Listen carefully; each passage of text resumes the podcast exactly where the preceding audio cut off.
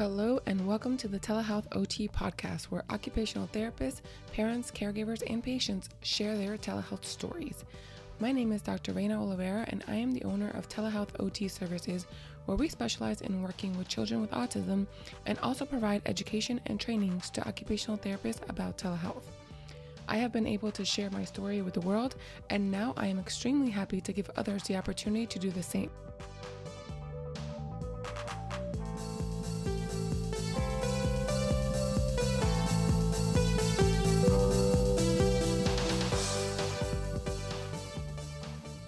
All right, so this week we have another Amy. This week we have Amy Baez, and I'm super excited to talk to you because we have a lot in common. We were just talking before I hit record that we both have the same last name in our families. We're both in Florida, telehealth. I mean, we're both wearing white shirts today. I know no one can see us, but it's just kind of weird how much we have in common. So this is pretty exciting. Yeah. Welcome, and thank you for being here. Yes, I do feel like you're a little bit of my unknown cousin. So yeah. We'll see. We'll have to find out if we're related or not. All right, Amy. So tell us how you got into occupational therapy. What's your story? Sure. I started out in high school. I took one of those tests that your guidance counselor recommends, and it said I should either be a physical therapist, a nurse, or a psychologist.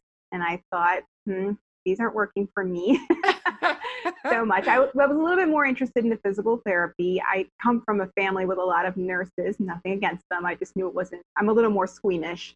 Yep. So I was like, yeah. So anyway, I started volunteering at a nursing home. My best friend's mom was a hairdresser there. She's like, there's a physical therapy department here if you want to try it out. So I started going there, and I saw like a sign for occupational therapy. But I really didn't think that much of it. They never talked to me about it, mentioned anything about it. So it wasn't until actually I was applying to school. So I started going to apply for physical therapy. And I ultimately went to Duquesne University. But while I was visiting the campus, I stopped at University of Pittsburgh. They had a health sciences fair. And when I was there, I saw that they were having like this huge line for everybody looking at the occupational therapy stuff. And I was like, what's this? So I started looking at it, and I realized it was a lot of like gadgets and a lot of innovation. And that just really spoke to me. And I was like, oh, what is this? So anyway, I went to my interview, and I begged them and pleaded and said, can I please apply for OT? I'm afraid I don't have any hours volunteering for OT. But they were like, no problem, girl. Just go ahead. Go ahead and apply, because it was an early decision school. Okay. So that was it. That was started my journey, and I've been in it ever since. That's awesome. Yeah. So how long have you been an OT now? I graduated in 2000, so it's really easy for me to remember. That's awesome. How many years? I don't have to do too much math. So I finished my master's in 2000, and within a couple months, I moved down to Miami. And I had already did my level 2 field work here, so I already was familiar with the city and knew that I wanted to come back and stay. So I've been here ever since. What made you do your field work here? I don't know if it was like this desire as a child to like want to live in Miami. I don't know if it was from watching Miami Vice. Yeah. But I think part of it was actually going to Puerto Rico as a child to meet my father's family. That tropical world just really called to me. I was like, this is where I'm meant to be. I love it. And then main reason was actually just health related. I was really sensitive to cold weather. I don't have a functioning thyroid gland. So living in Pittsburgh, I was freezing to death. And in New Jersey, where I grew up, was no better. So I was on a mission to move somewhere warm. So that was pretty much enough of a sell for me. I love it. And I love how we can just be anywhere, right? Like there's so many OT opportunities everywhere. Yeah. So tell us how you got into telehealth. Well, I feel like I have a little bit of a unique story. I mean, many of us got thrown into it because of COVID, which is true for me as well. But it wasn't from not trying before. When I started my business, I really was trying to find some more ways to just differentiate myself and really get out there. And I really wanted to reach a broader audience. So part of that, I actually even did a business plan challenge where I was even a semi-finalist in for the Miami Herald. And part of that plan was to do telehealth. But I just couldn't really figure out the rules behind it and the laws behind it. I couldn't get any answers. Yeah. And so I couldn't move forward putting like all my eggs in that basket because I just didn't know. And I didn't want to, you know, there's all these people who put these ideas in your head, you're going to get sued or this or that if you're not following everything exactly how you're supposed to. But there was no way for me to really find an answer that was clear. I even went to like a lot of tech entrepreneur events. Mm-hmm. And when, I don't know if you've been to those, but you're often the only medical person there. Yeah. and there's like a battle of enough that people don't understand OT either. So it was hard to find help in that sense. So I really went back to just focusing on products and delivering services as an independent therapist and focusing more on home health, because what I was really looking to do was just to have a greater impact. And I felt like sometimes working in a clinic, I felt like I was rushed between patients and I didn't get to have that authentic environment experience that I was really looking for. So that was kind of like a welcome opportunity when COVID hit, because I was like, oh, now I kind of get to test what I wanted to do. Right. Well, I'm glad that you shared openly about the laws, because it's something that people struggle with a lot and they message me about a lot. It's like, what can I do in my state? What can I do across states? And if I want to open my business, what do I have to be aware of? And it's something that I touched on briefly, like in my book, that the laws are just, even if there are laws in place, they're not really clear. Like some of them will say that you have to be in the same place. And it's like a place can either be a town, a city, a mountain. Like, what is a place? It's not even defined. It's just very unclear. It's a very legit frustration because we're worried about, like you said, getting sued or like, shutting down or whatever. So it's like a big risk to take. But right. I answered someone recently in a group saying like that I personally just did like the best that I could, knowing that the laws are going to just continue to change. And this last year has been like, I mean, did laws change ever like last year? So yes. It's always something that we kind of have to keep up, but I totally get where you're coming from, because in the beginning I was just like lost in this, like, well, what can I do and what can't I do? And there's still not very clear answers. There are. Yeah, mind you, that was like 2013, 2014. So, and I think like, what was I doing all this time? And I'm like, well, you kind of, you know, once you move on, you're just kind of doing your other thing. Yeah, and exactly. So, but I still feel like it's challenging to find that information. So. Yeah, it is. Yeah. I'm wondering, now that brings up like another idea. Maybe I need to bring up like some kind of business lawyer on this show and see like what they have to say about it, because it's very, I mean, aside from the fact that it varies state by state, which we know, but it's still just like the laws that are out there are just not clear enough. That doesn't give us like, you know, a sense of security that we're going to be okay in our practices. Yeah. And then you throw insurance into it, and that's another. Oh, God. Yeah. Another whole thing. Yeah. Just did an episode on that. Was so overwhelmed. I was like, what in the world? Like, I don't know if I can handle this, but yeah, this, oh my gosh, very overwhelming. Okay. So you put the telehealth idea like on hold and you started your practice. So what are all the layers of your business? You mentioned you're doing home health, you're doing products, services. Give us a rundown of, tell me the name again. I forget. Playafee, right? Yes. So my company's called Playafee. Yeah. I mean, ironically, I've actually been what I would consider like a solopreneur my entire career. I've actually never worked full time for a company. Oh, wow. And, yeah, I know. Love that. So it was accidental in the sense that I moved down to Miami. I was offered a full-time job. And when I got here, they were like, oh no, it's just part-time. And it's actually per diem, you know? Yeah. So I started working like for three different companies, and then eventually got enough hours to kind of work on my own and like solely in pediatrics. But I still was considered like self-employed the whole time. Yeah. And so I really just developed over time, you know, there was a time where I was seeing only Medicaid patients. And then when there was like a big switch over in Florida with MMA, and then I was like, okay, let me transfer here. And then I was like, well, let me work at this clinic for a little bit, just part-time, so that I can get to know what that's like. And so there was a little bit of a mix. So right now I see patients online, all online right now. Yeah. But I see kids privately. I see kids through schools, through charter schools, mm-hmm. and then I also have products. So I actually developed a handwriting program I call the PALS handwriting program that I started in 2013, and that came out of me wanting to prototype and test ideas and really focus on the creative brain that I feel like is where I really like shine and just mm-hmm. and feel joy. Yeah. And so that's where I felt like, you know, there was a moment where I felt like, I don't know if I'm in the right field, because I wasn't entirely like happy. It wasn't that I didn't like working with the patients. I just couldn't figure out what it was.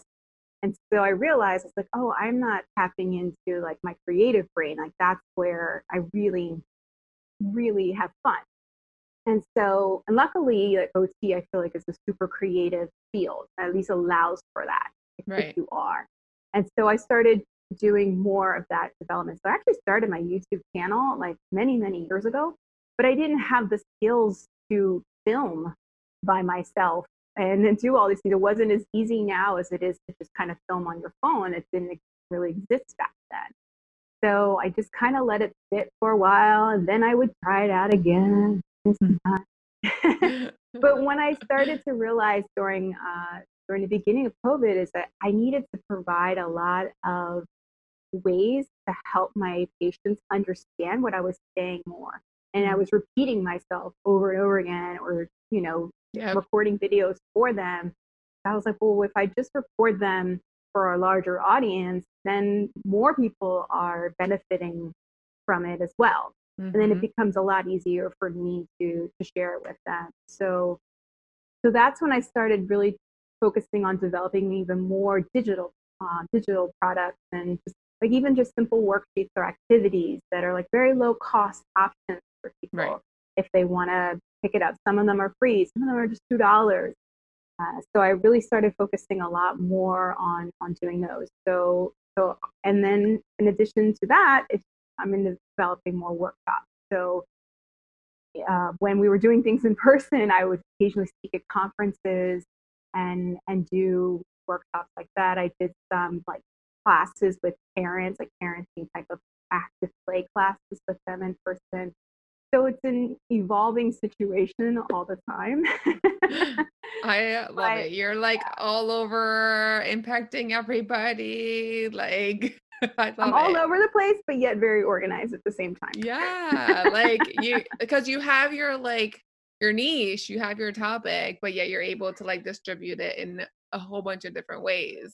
I relate to that so much, because like, obviously, you know, like doing telehealth, educating OTs on telehealth, like doing now business in telehealth, and like educating students via guest lectures on telehealth. And so I get it. Like, it's just, it's amazing. First of all, that we have this opportunity to be able to do all these different type of things.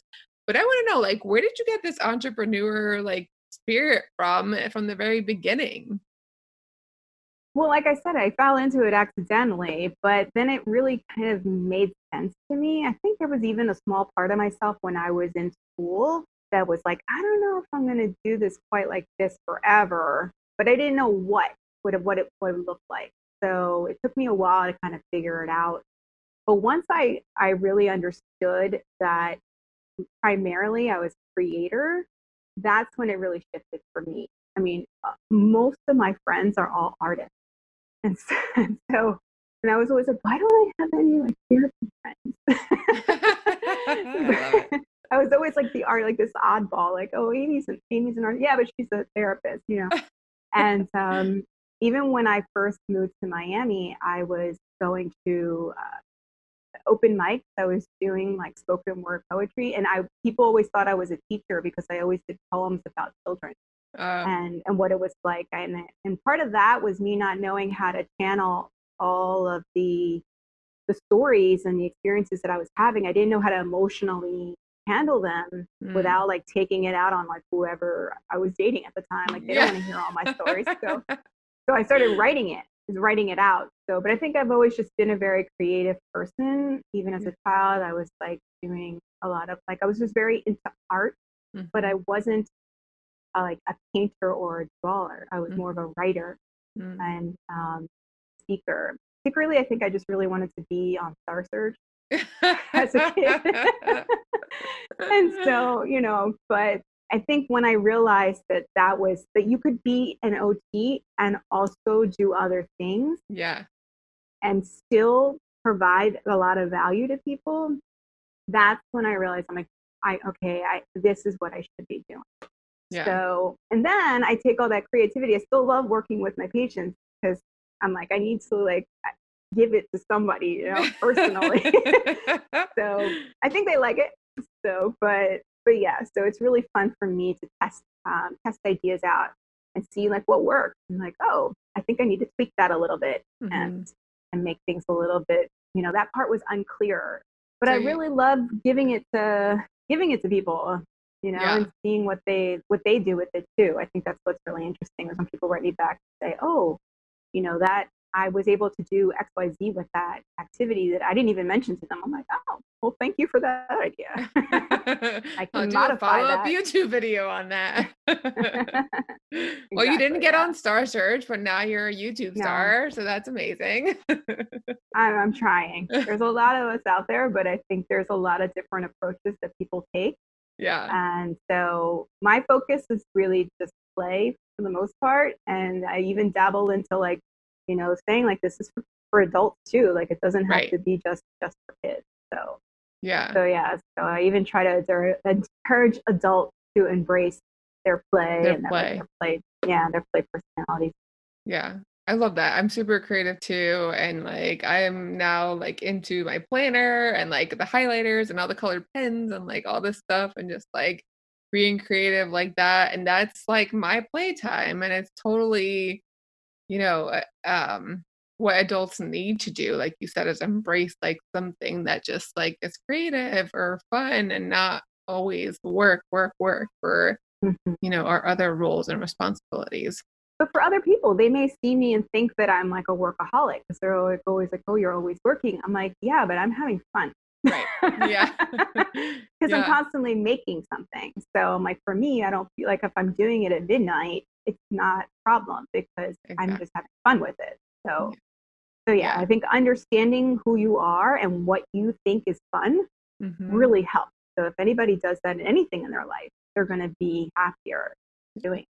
So you've blended like all of it so well together and such like, I feel like you're inspiring new grads right now. It's like, and to me, like what's sticking out is my mind is like, because a lot of new grads that I see in the forums are like, oh, like, you know, can I start my business like right away? Or like, do I need experience? And it's like, a business doesn't have to be this like box thing where it's like a brick and mortar practice with 20 employees and like 100 kiddos.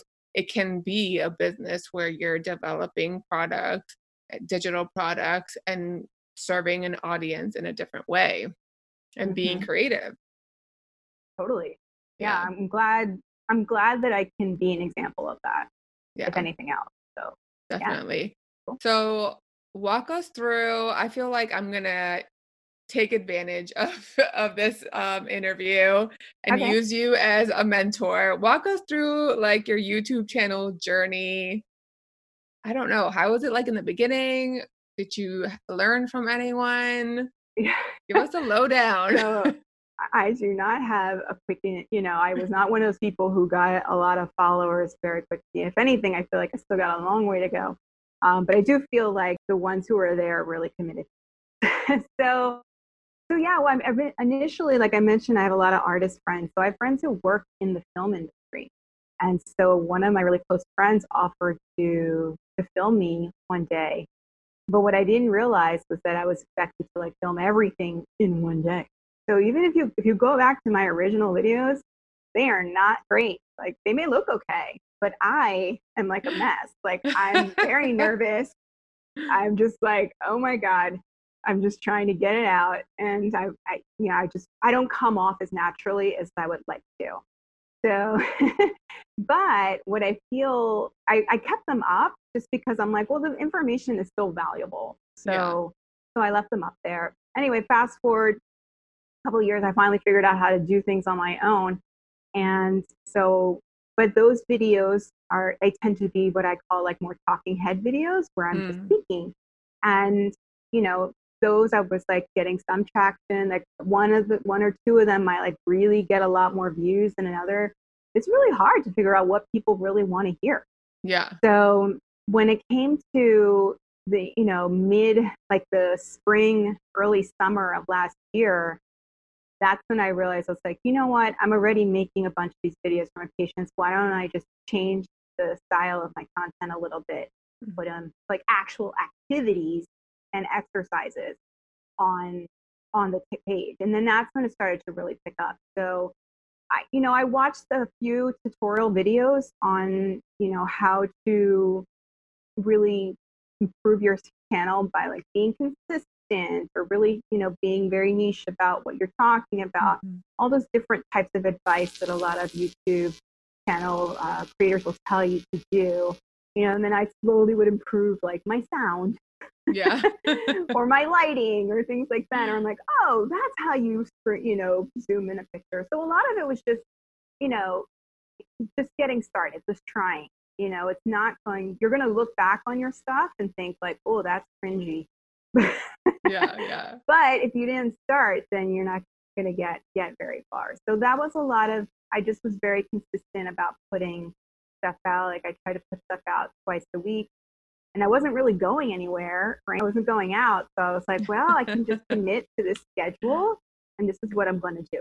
And so that's what I did. And, you know, and so even now I'm still, I change things up every once in a while. So in the beginning of this year, I started creating more videos that were directly for kids to watch. Because I was getting some feedback from even my own family, where they were like, oh, can you please make something that I can pop in front of my kid while I'm cooking? I'm like, not really my style, but okay, I'll try it out. So those, you know, started becoming a little bit more popular. And then, but there's still this desire for me to like interact with adults and talk to adults about topics. So This year I started doing some interviews with professionals. And just getting a chance to have like a deeper conversation where I'm just not talking to a camera by myself and I'm actually engaging with a human being. So that's pretty much been the journey. And I love it. You know, I also encourage people to look at other people's work that you feel like is helpful to you. Mm-hmm. I noticed sometimes just the speaking of a word, I changed a video. I was doing what I would call like they're called listicle videos where they're like top 10 or whatever. And I was focusing on virtual games, but I just changed the word to Zoom. And all of a sudden I got a lot more views. Yeah. And then that video has reached, I think, around 110,000 people. Which is crazy. Wow. That's amazing. So yeah, I'm like looking back at your videos and I see like what you're saying, like you don't really know like why some are better than others. Like there's a lot that are like in the thousands, tens of thousands of views, and then there's some that are like at the hundreds, and it's like it's like I have no idea. You know, so I would try to look and see like what people are asking, you know, like I try to do some like how to videos or something's like a current topic. Yeah, I might see like, and it might start out slow, but then eventually get more. But I feel like the ones that do the best usually are the ones that have some sort of game involved or an activity that people can download. That those usually seem to do really well. I feel like people are very much looking for activities, content, that they can apply immediately. Especially, you know, a lot of my audience, even though I really speak to parents, that's primarily who I'm talking to, and I try to make sure my language is not too complex for them. Right. But I get a lot of therapists and teachers. But that's always been the case in my business. So even though I'm primarily trying to reach out to parents, it's the teachers and the therapists who really are the ones who like want to consume your information. Luckily, a lot of them are also parents. That helps. That helps. Yeah. So, but yeah, I find myself like watching a homeschooler's like video, and like, I'm a peds OT, like I should know this, but like hearing ideas from someone else and like what they're doing, it's like, it just makes it more fun. And and it's been interesting because even some of those Zoom videos, like I've been contacted by different game companies now who are interested in having conversations, and it all leads back to some of those what I would call like Zoom game videos. So so I have a lot to thank for those videos. And quite honestly, I think that was one of the videos where I felt like I'm gonna just kind of be as crazy and silly as I can be, and kind of let some of that out of me. And you know, I'm probably gonna get a lot of dislikes for that, but I'll get a lot more likes too, you know. Yeah. And so sometimes you have to just step out of your comfort zone a little bit, and don't be afraid to seem a little crazy. Yeah, people like to see the real, the realness of you. Like I kind of got over that, although I'm trying to start my like YouTube channel, and I'm like, I want it to be more like polished. My Facebook lives, I'm like, whatever, listen, like I just roll out of bed, I'm inspired to tell you something, I'm just gonna like hit live real quick. But for some reason, like I want my YouTube to be like more polished, and I don't know, professional. I get it. I think it's really important to just be as authentic as you can be, and just be who you are. And any of my friends will tell you, I am not the person who's gonna show up in public and not look, at least like I tried to put myself together. Yeah. So I'm not going to do that on camera either, you know? Right. So, and some people, that's fine for them. I'm like, but for me, I would just be like super uncomfortable the whole time. So yes, I have my own little vanity issues, but that's really who I am every day. So it's fine. I love it.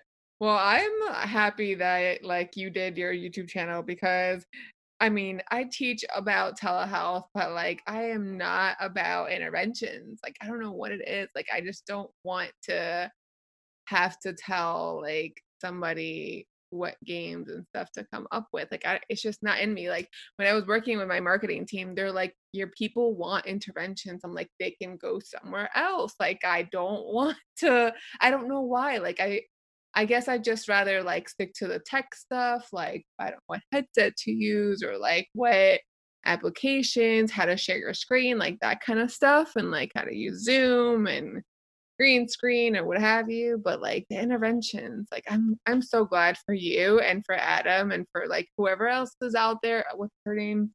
Jennifer something or other. I can't keep track of everybody, but all of you guys are doing interventions. You like, people need you for real. Like, but you know what? I think, well, first of all, I think part of it is that you have to really know what your audience wants, right? And I think what was not helping me before was that I was kind of saving stuff. Like, I'm like, I don't want to do a video on this because I want to save it for my course, or I want to save it for this. You know, I'm like, I'm gonna that fear of and like giving away too much. Yeah, and then I got to the point where I was just like, I don't have enough time in my schedule. If I don't just let it out now, it's not going to go anywhere. And then nobody's benefiting from it. So, but a lot of it too was that I just needed it to set up for my next session, you know, so, like I needed these ideas to like, to have something to do with my patient. So I was using it as my prep time. It was, you know, time consuming prep time, but at least it was like, you know, it may lead to something. Multi-purposing it. I love that. That's a good, that's such a good use of your time too. And I'm learning skills along the way. Like I've learned how to edit videos better. and then I can apply that to different things. And I just hosted with some therapists like a party, a Valentine's Day party, so using some of my games. And so I was like the game master, you know, so I'm like, who knows if this looks like my calling. But, you know, so I just feel like I can use these skills in different ways. Mm-hmm. And then right now, it's, although like, I love public speaking, but I don't have a lot of opportunities to speak in public these days. So yeah. This is my way of letting it out as well. That's so cool. So out of all of the things that you're doing, including if you've gotten any potential contracts with like game companies, your YouTube channel, your one-on-one sessions, and like speaking engagements, virtual or in person, what is the most lucrative for you? It's still, to be honest, it's still working with clients directly. Okay. So yeah, it still really is. That's still the majority of my business. But who knows? I mean, right now I feel like I'm laying groundwork and seeing what happens. Yeah. For me, a lot of it too is that a lot of this extra stuff, like a lot of the creative stuff, leads to marketing for clients. Yeah. So I end up getting more clients because they're like, oh, I saw you on, you know, I have a client that I ended up getting a contract with a school because on Facebook. Mm. And so, you know, there's opportunity there to use that for marketing. So, yeah. And like I said, because I really like working with kids, I feel like I'm able to learn a lot from them while doing that. But as things have gone along, I definitely feel like, oh, there's a substantial amount of supplemental income coming in now from products, from ad revenue, from affiliate type of things. So yeah. Who knows? Yeah, right? It's been a year. It's been a year if it's the same. We'll see.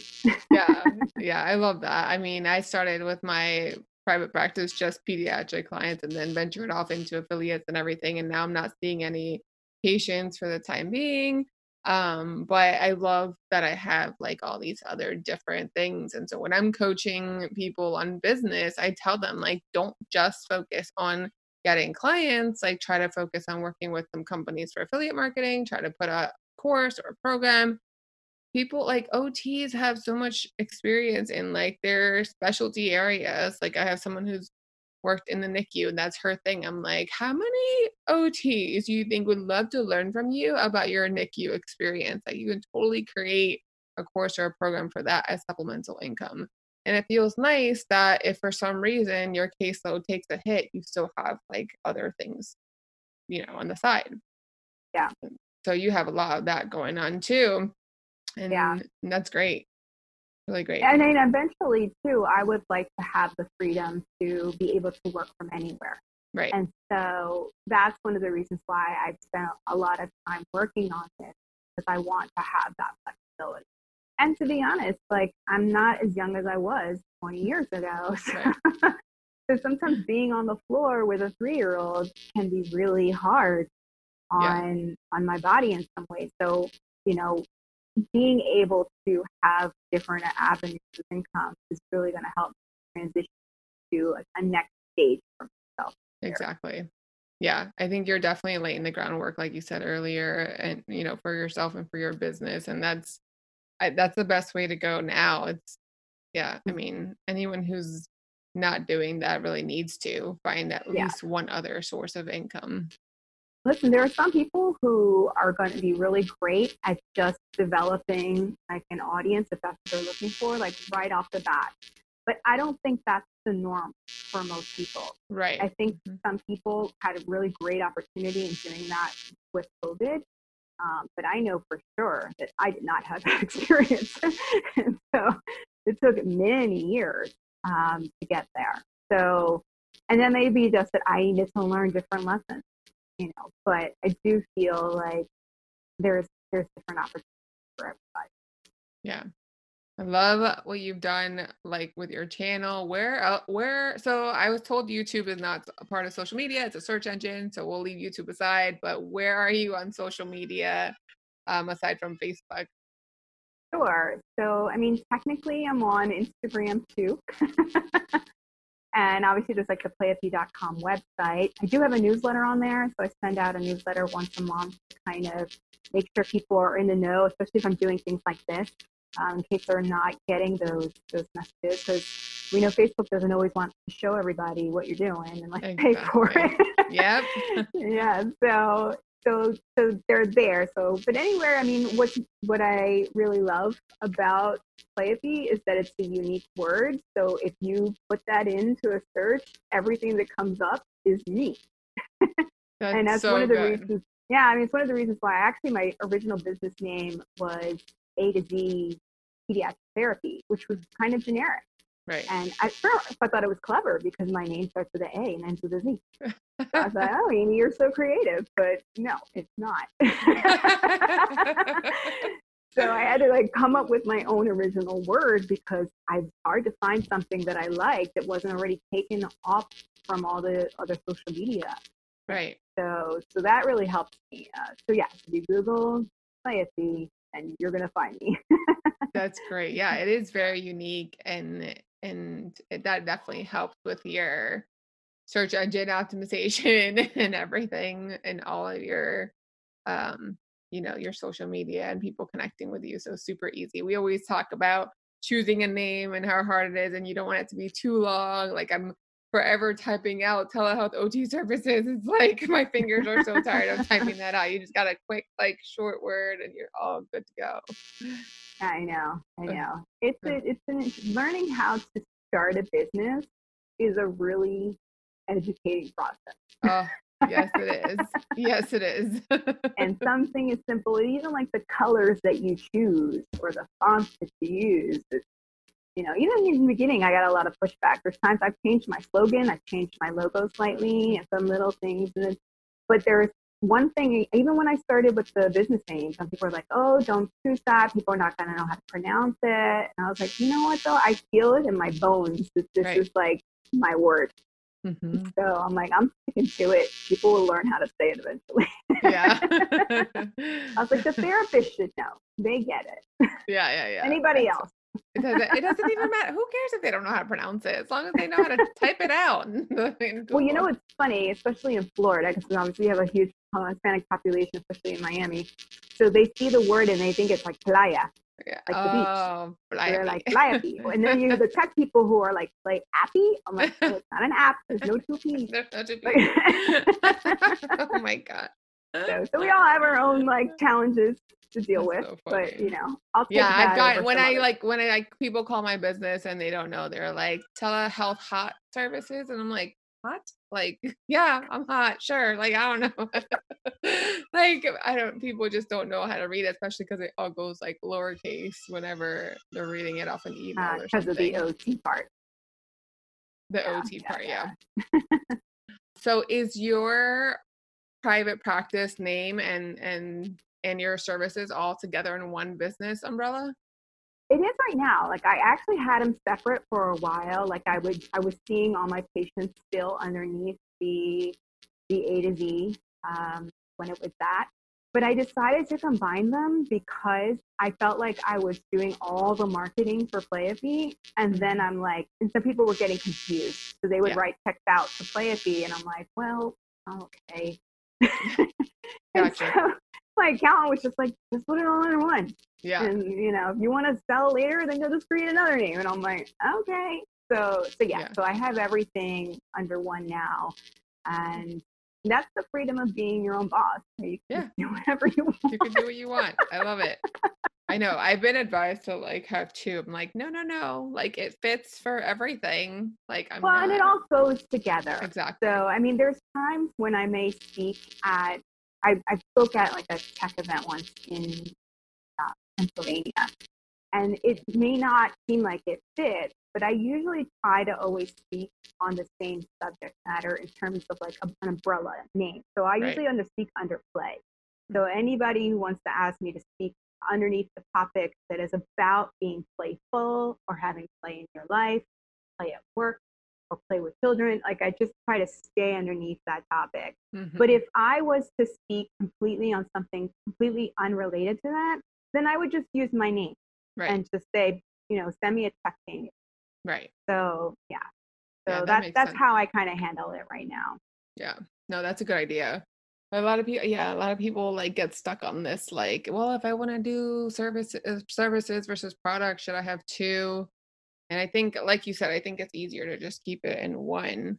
Yeah, I think so. As long as it's not too completely different, right? Than, you know, yeah, like a restaurant versus therapy. Then maybe. Right, exactly. Maybe you should keep those separate. I love it. I could totally see you opening up like one of those fancy play cafe things, like you know, you bring your kids to play while you drink your coffee. I've always wanted to visit one of those. Do they have them in Miami? Might have to come down. They actually kind of do. There's a place called, I think it's called Pod 22, where you can like let your kids play and even have people watching them, and you can get your, well, I don't know if they still have this service, but at first you could get your nails done, you could have a sandwich and like a coffee and just kind of relax while people were playing with their kids. So they do exist. Yeah, we need to bring some of those up here. I feel like I looked them up like a little while ago and they were only in Miami, but yeah, we need to bring some of those up towards Palm Beach. Anyway, well, so fun talking to you. I love what you're doing. I love your journey and how open you are about everything. I really think that you are an inspiration to a lot of people, and just keep it up, girl. Thank you. And I'm determined to find out if we are blood relatives. Yeah, we need to figure that out. I'm going to send you like a little spit. Do a DNA test real quick. All right. Well, take care. Thank you.